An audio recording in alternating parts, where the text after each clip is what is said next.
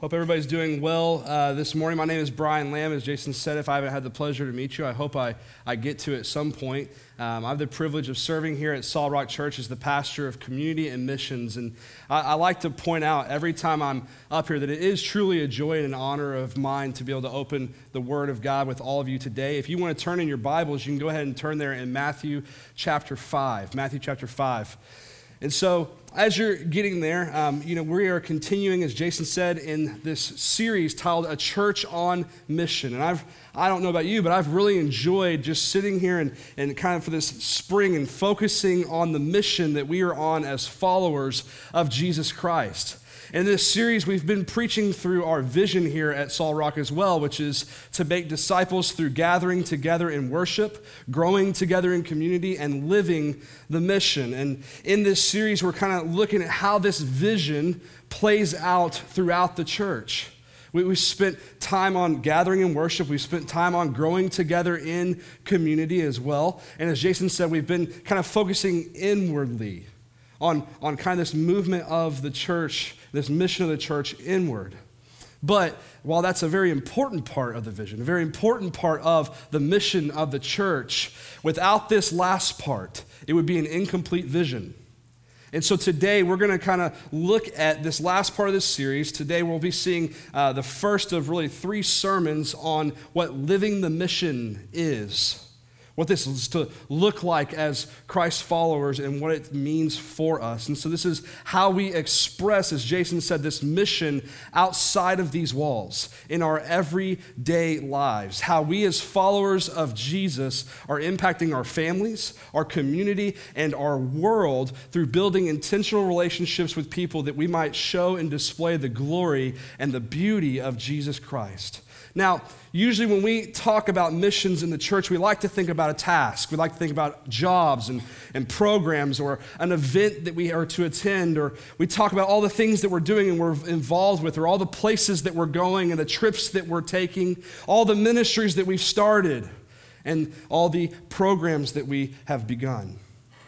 And while all of those things are great things, it's a great discussion to have. It's great questions and, and, and topics to talk about.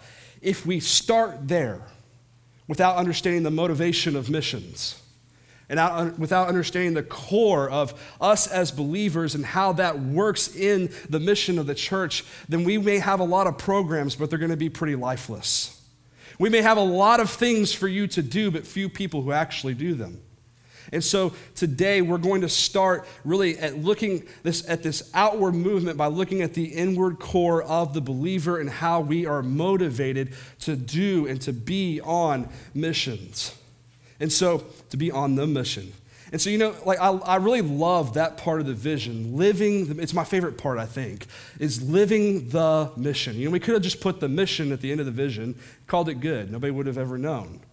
There's a reason, though, we put living before the mission, and that is that it causes us to view and to see missions as not just something that we go and we do, or not just some event, but as a part of our lifestyle, as a part of who we are as a church, as a part of our D N A and our identity as Christ followers. And so today what we're going to do is really, I want to answer the question of why missions is in fact a lifestyle. While it's not just something that you show up to from time to time when your schedule allows you to, while it's not just some trip that you take, it's not just some event that you attend, but that it is a very part of who we are as Christians. It is engraved into our D N A as Bible-believing, born-again Christians.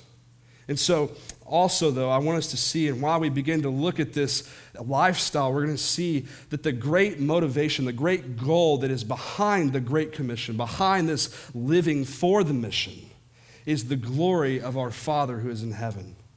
That is why we make disciples of the nations, for his glory. And so we're going to kind of try to capture all that today. So we got a lot of work to do. So Matthew five, starting in verse thirteen, we're going to start kind of in the beginning of Jesus' famous Sermon on the Mount.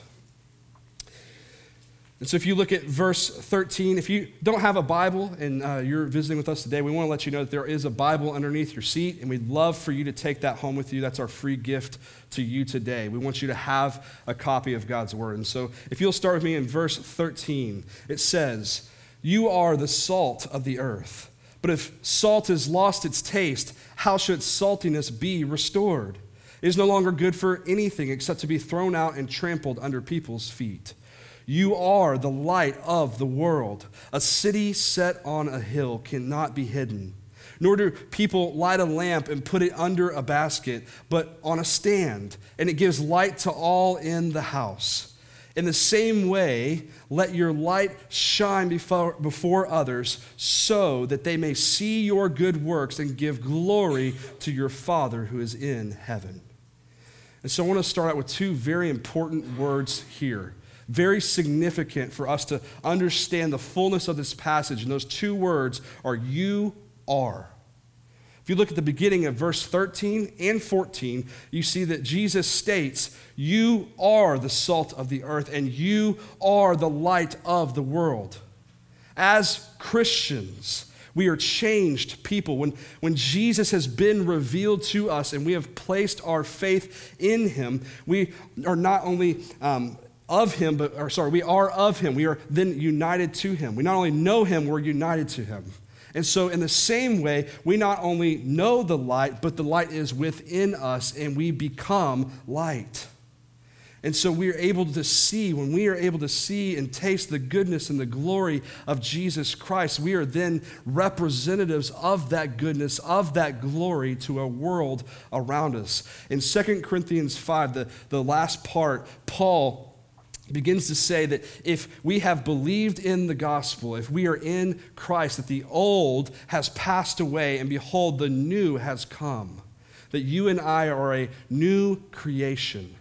That we have been reconciled to God and are now ministers of that reconciliation. We are ambassadors for Jesus Christ, his messengers, and he is making his appeal to others through us.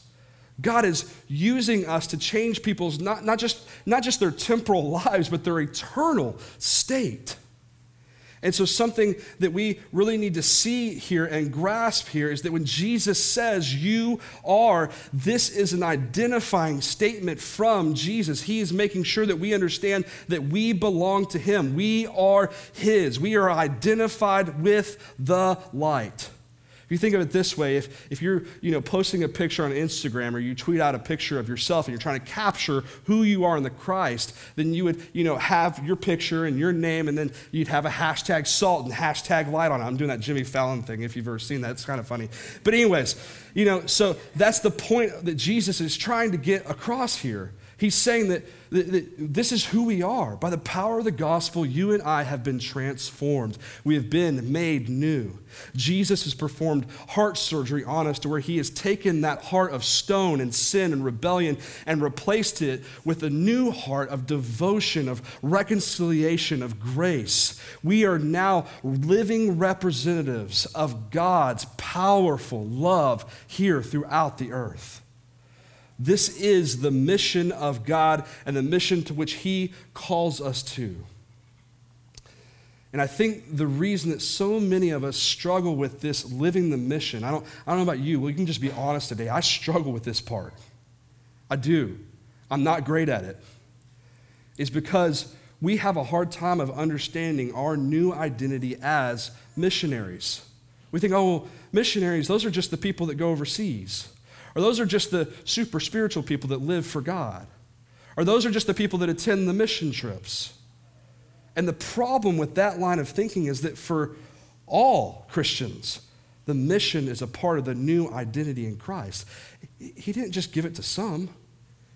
It's a part of all of our new identity in Jesus Christ. It's not because of a trip we've taken.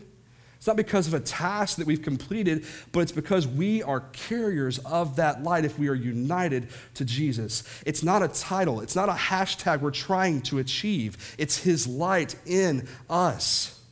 We are his vessels. And while, while our sin does seek to dim this light as we neglect Jesus, as we look to other sources of this light, or we look to ourselves, or we try to be our own source. Jesus, he's saying here simply, if you are my followers, you are the light and you are the salt, because I am the light and the salt, and I am in you. I have achieved everything for you. So humble yourself and let my light shine through you. The reason Jesus says you are and identifies us as light is not because we have everything together. It, it's not because we've formed all these programs. It's not because we've attended all of these events, even if it's been in his name. It's not from our moral achievements to gain this title, but it's because of Christ and Christ alone and what he has done for you on your behalf. And as believers in him, you and I are united to him and thus are representatives of him. And Jesus, the true light that shines in the darkness, is shining through those whom are his. And so we're going to break down all four of these verses to kind of help us see more of this identity, and then we're going to just talk about what this looks like day in and day out. And so if you'll follow with me, uh, and, and we'll read verse thirteen. It says, "You are the salt of the earth, but if salt has lost its taste, how shall its saltiness be restored? It is no longer good for anything except to be thrown out and trampled under people's feet." And so Jesus says here, you are the salt of the earth. You and I, we are the salt of the earth.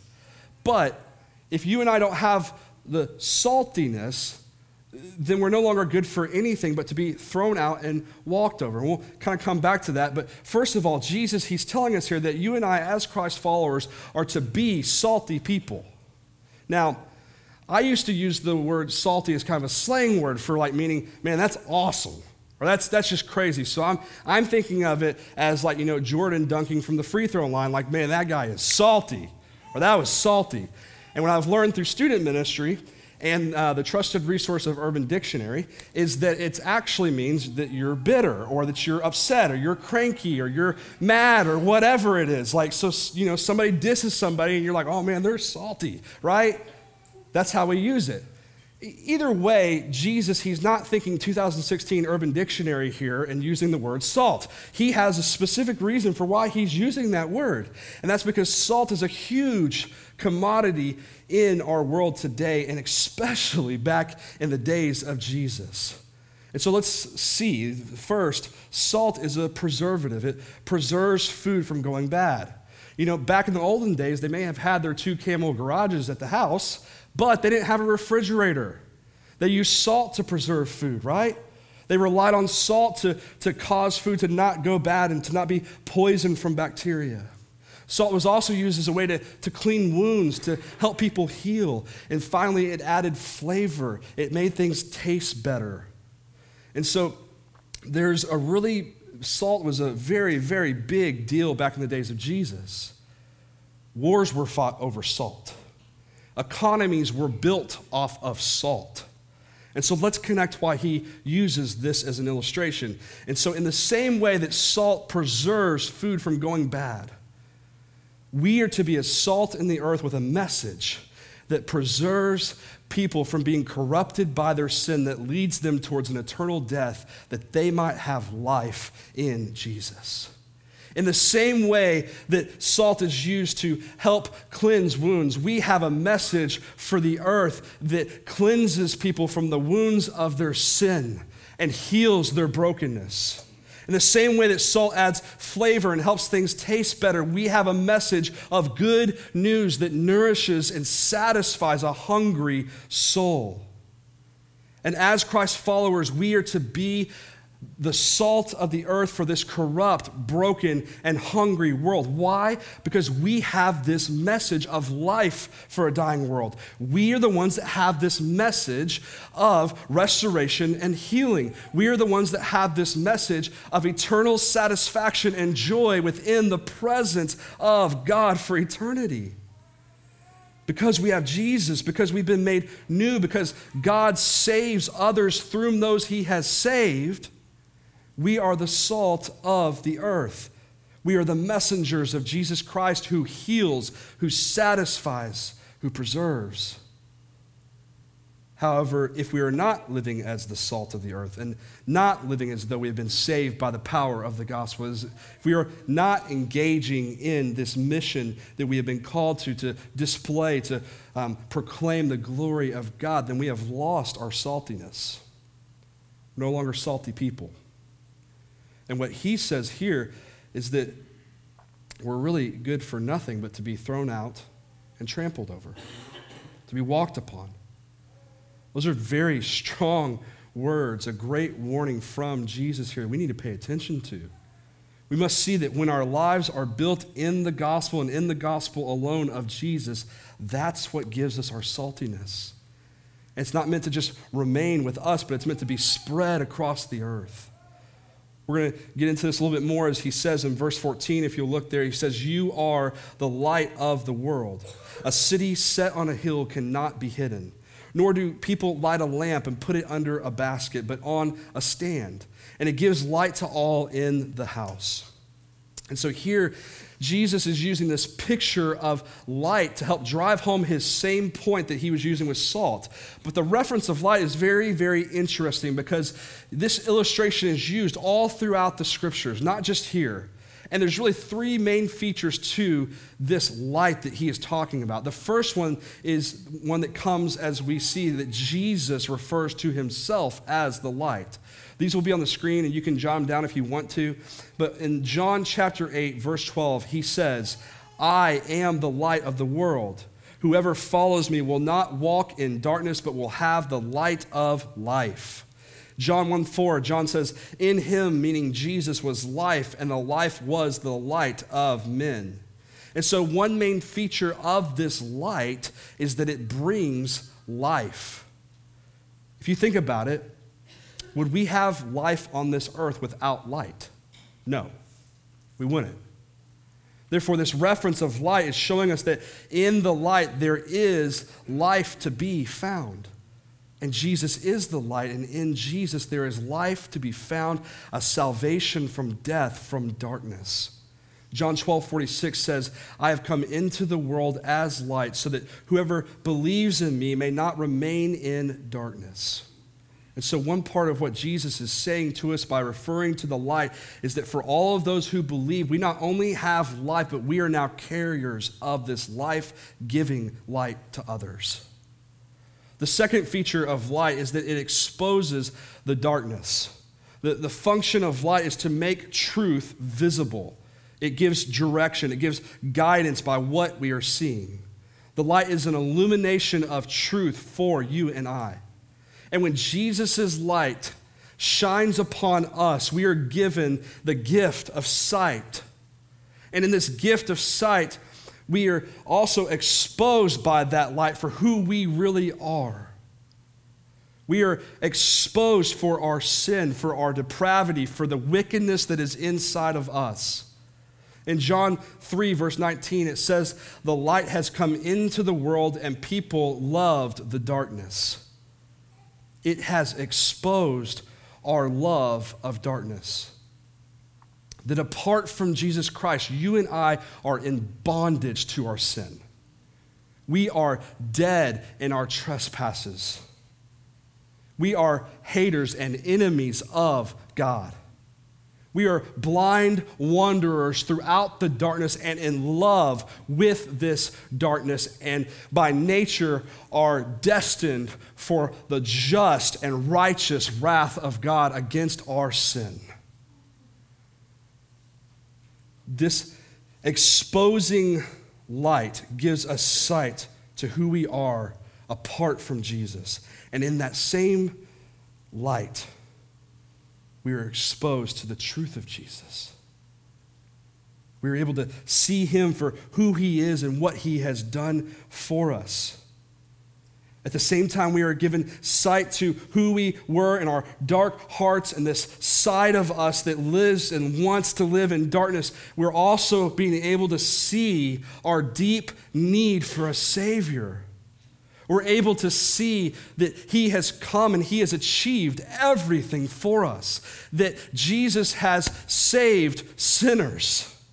We're able to see the good news and the glory and the beauty and the splendor of Jesus Christ as this light exposes us. It exposes the truth as well. I'm reminded of a quote from a guy named Thomas Watson that says, "Till sin be bitter, Christ will not be sweet." The more bitterness we taste in sin, the more sweetness we shall taste in Christ. Ephesians five, verse eight says, "For at one time you were darkness, but now you are light in the Lord. Walk as children of light." Telling us that at one time we identified with darkness. That's who we were. That's what we were walking in. But now because of Jesus, the light, we are children of the light.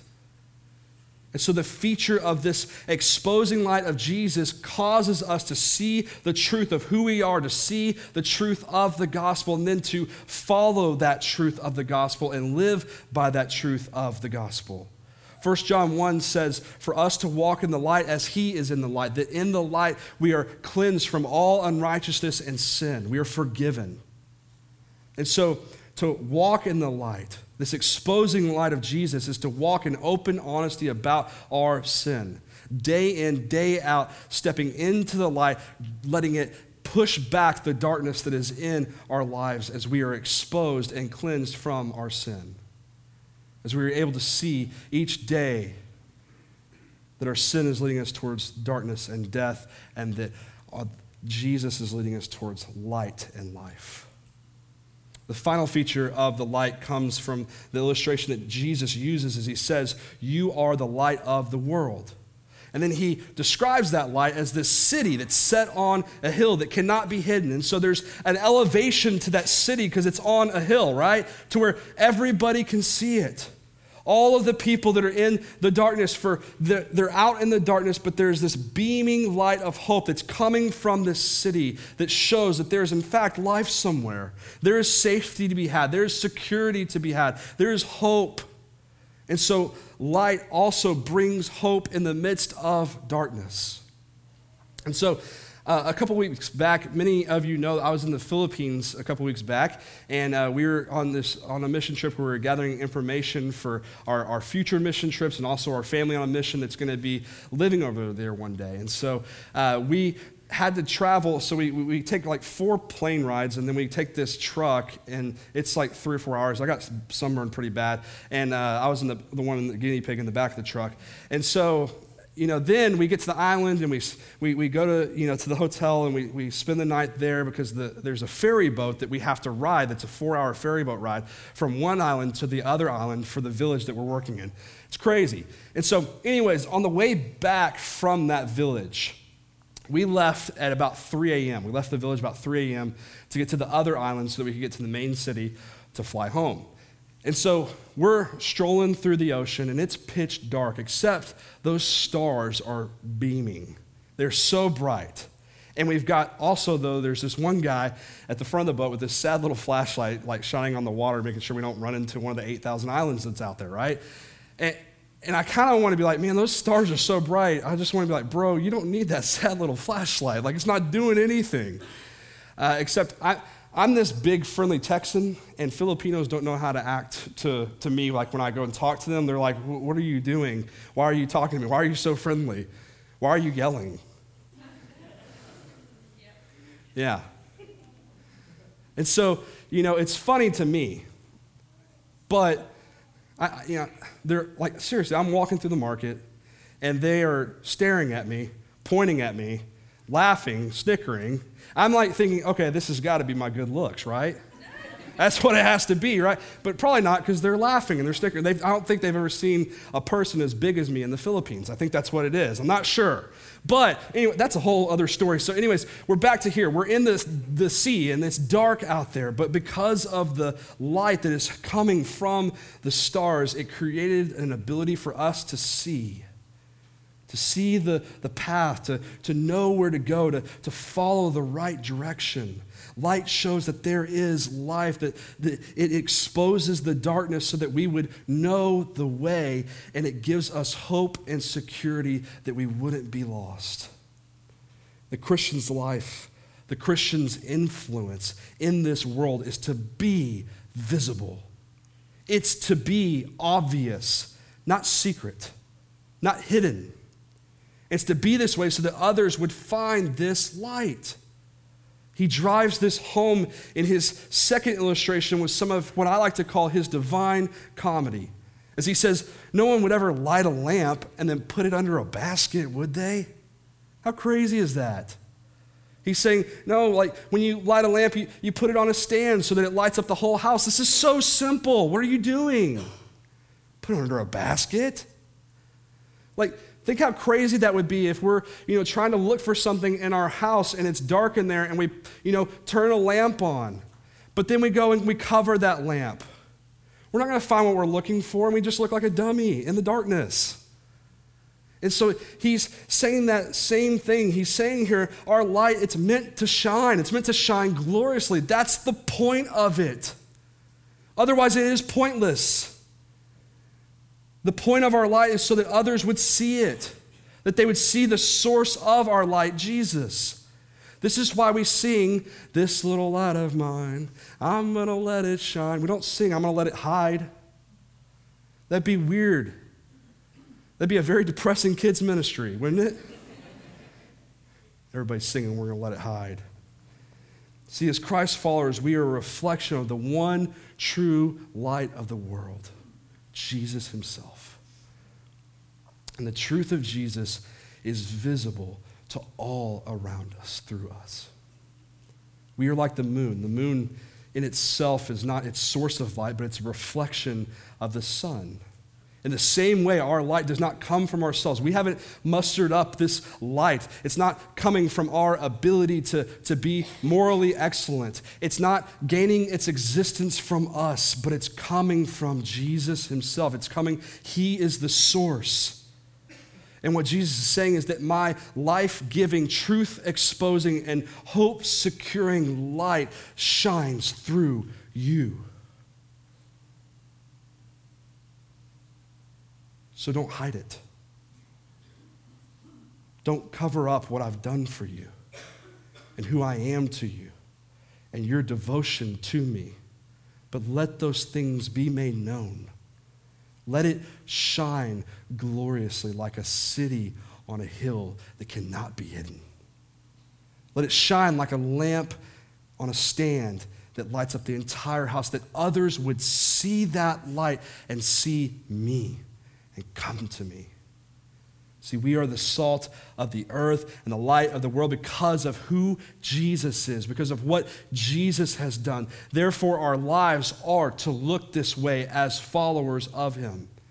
We live this life not as dead people, but as people that are alive. We live this life not in the darkness of our sin, but in the light of Jesus. We are to live this life with hope, with purpose, with meaning, with joy. We're to live our lives in a way that others are going to pause and they're going to think there's something different about that person. Not in like the nineteen fifties Leave It to Beaver kind of way where everybody's got everything in order and everything's perfect and it's all together, but in a life that encourages others, in a life that, that gives um, grace to others, that's honest, that's real, that points people not to the, the perfection of them, but to the perfection of their Savior. See, we are the salt and we are the light. And as that, we are to engage and get involved in this corrupt world. As the salt, as the light, you and I are the ones that we are, we are to reach out to the broken, to the sick, to the prostitute, to the lost. We are to help the widow, the orphan, the poor. We are to welcome the sojourner, the foreigner, the refugee. We are to pray and love for our enemies. We are to forgive and turn the other cheek. We are to give to the one who asks. Why? Because we have a message for this dark and broken world that is much, much more than just some temporal fix.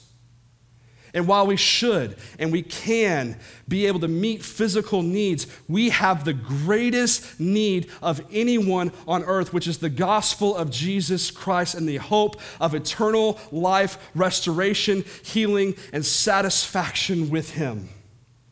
We have the hope of Jesus' life, death, and resurrection for lost sinners. We have the beautiful message of the gospel that he made him to be sin, who knew no sin, that in him we might become the righteousness of God. May we be the light in the dark. Let's finish this. In verse sixteen, it says, in the same way, let your light shine before others so that they may see your good works and give glory to your Father who is in heaven. What Jesus is saying here is that you and I, we have this great motivation, this great aim for doing good works. We have a driving force behind being light and being salt of the earth, and that is explicitly the glory of our Father who is in heaven. If you think about it, all of Jesus's work, his life, his death, and his resurrection were to show the glory of God. From beginning to end, miracle to death to resurrection, it was to manifest, to display the glory of our Father who is in heaven. As he let his light shine, as he did all of his great and glorious and miraculous works, it was for the glory of his Father. And as we go about doing good works in this world, living in obedience to the Great Commission, the result is that others would see the light, that they would taste the salt, and that they would give glory to our Father because it is him working through us. The reason this is our aim and our motivation for living the mission, for being the light and the salt, is because we know that there is no greater gift, no greater love than God himself in all of his glory.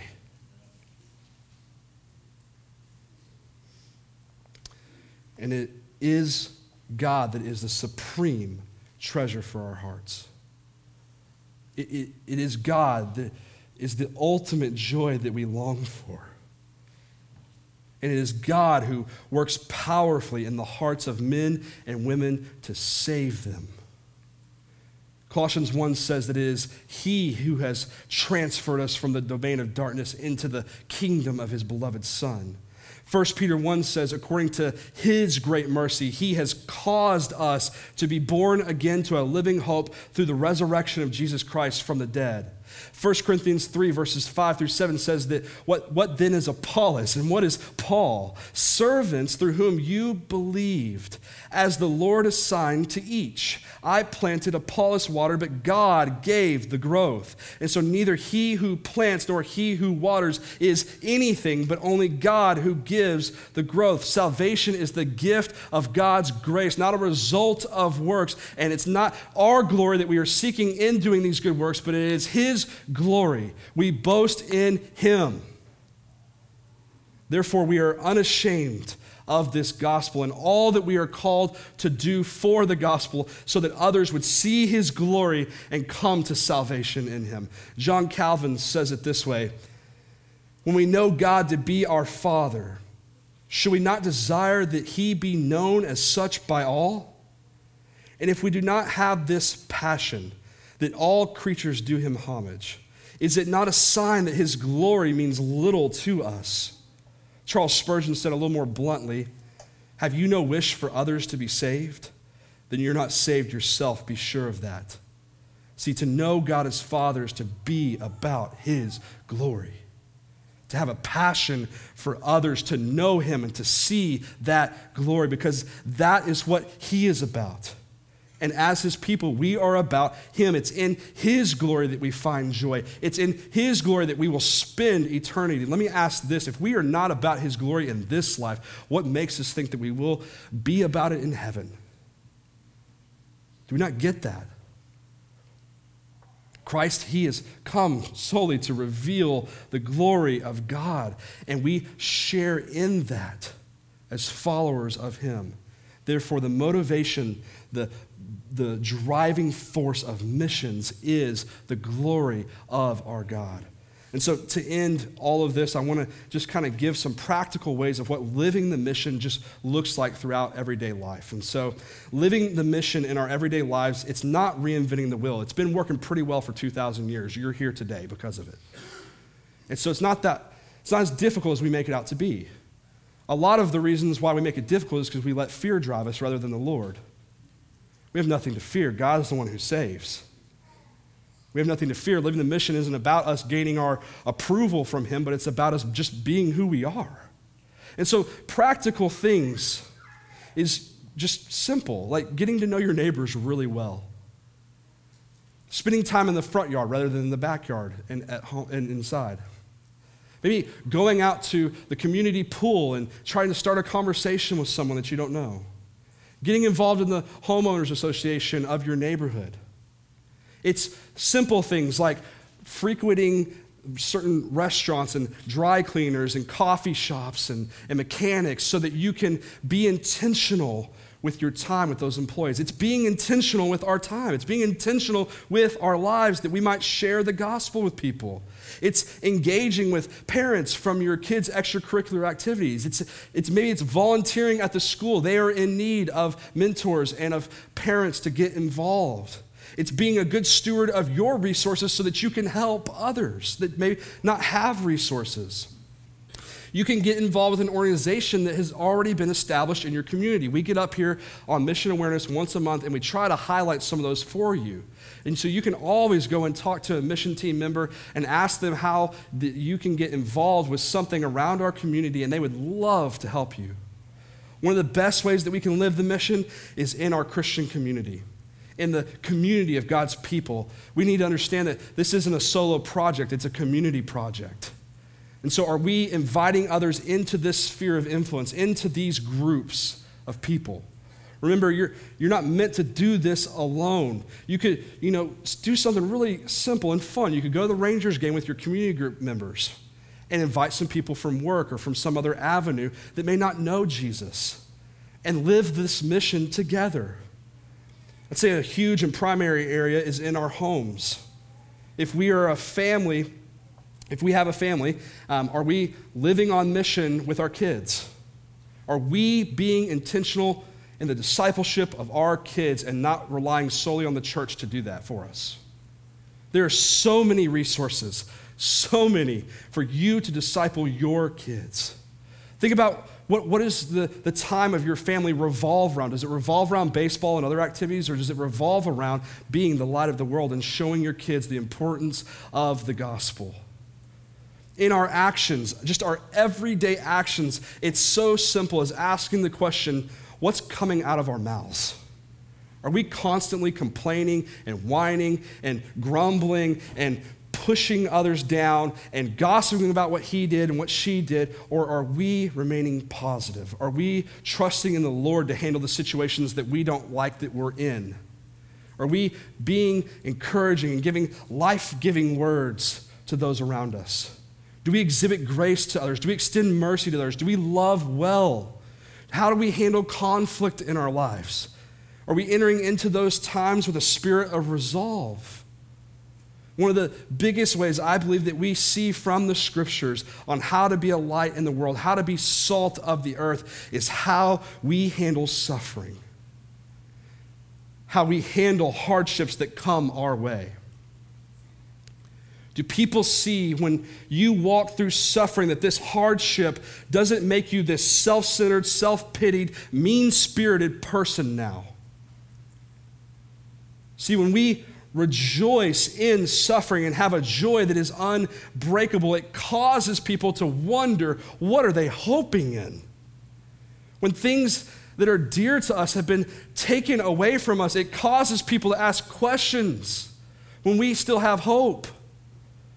We reflect the light of Jesus profoundly when we walk through those dreadful times latched on to the hope of Jesus, when we are proclaiming the truth of him and the hope of him in the midst of those unexplainable moments, when we have a peace that surpasses all understanding, when we are able to echo the words of Paul that these light, momentary afflictions are preparing us for an eternal weight of glory to come.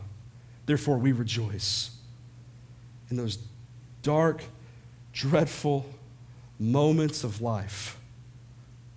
The light of our eternal security and our trust in the sovereign grace of our Lord beams through the darkness for all to see. There's so many practical, everyday things that we can begin to implement by just sitting down and being intentional with our time. And because of what we've just seen of who we are and why we are to live this mission, I think it's right to call everyone in here who is believe, who is a believer in Jesus Christ and confesses that they believe in him and claim him to take some time today, this week, this month, and ask the Lord, how can I be more intentional in my life and in my time, and then to actually implement those things. You guys pray with me.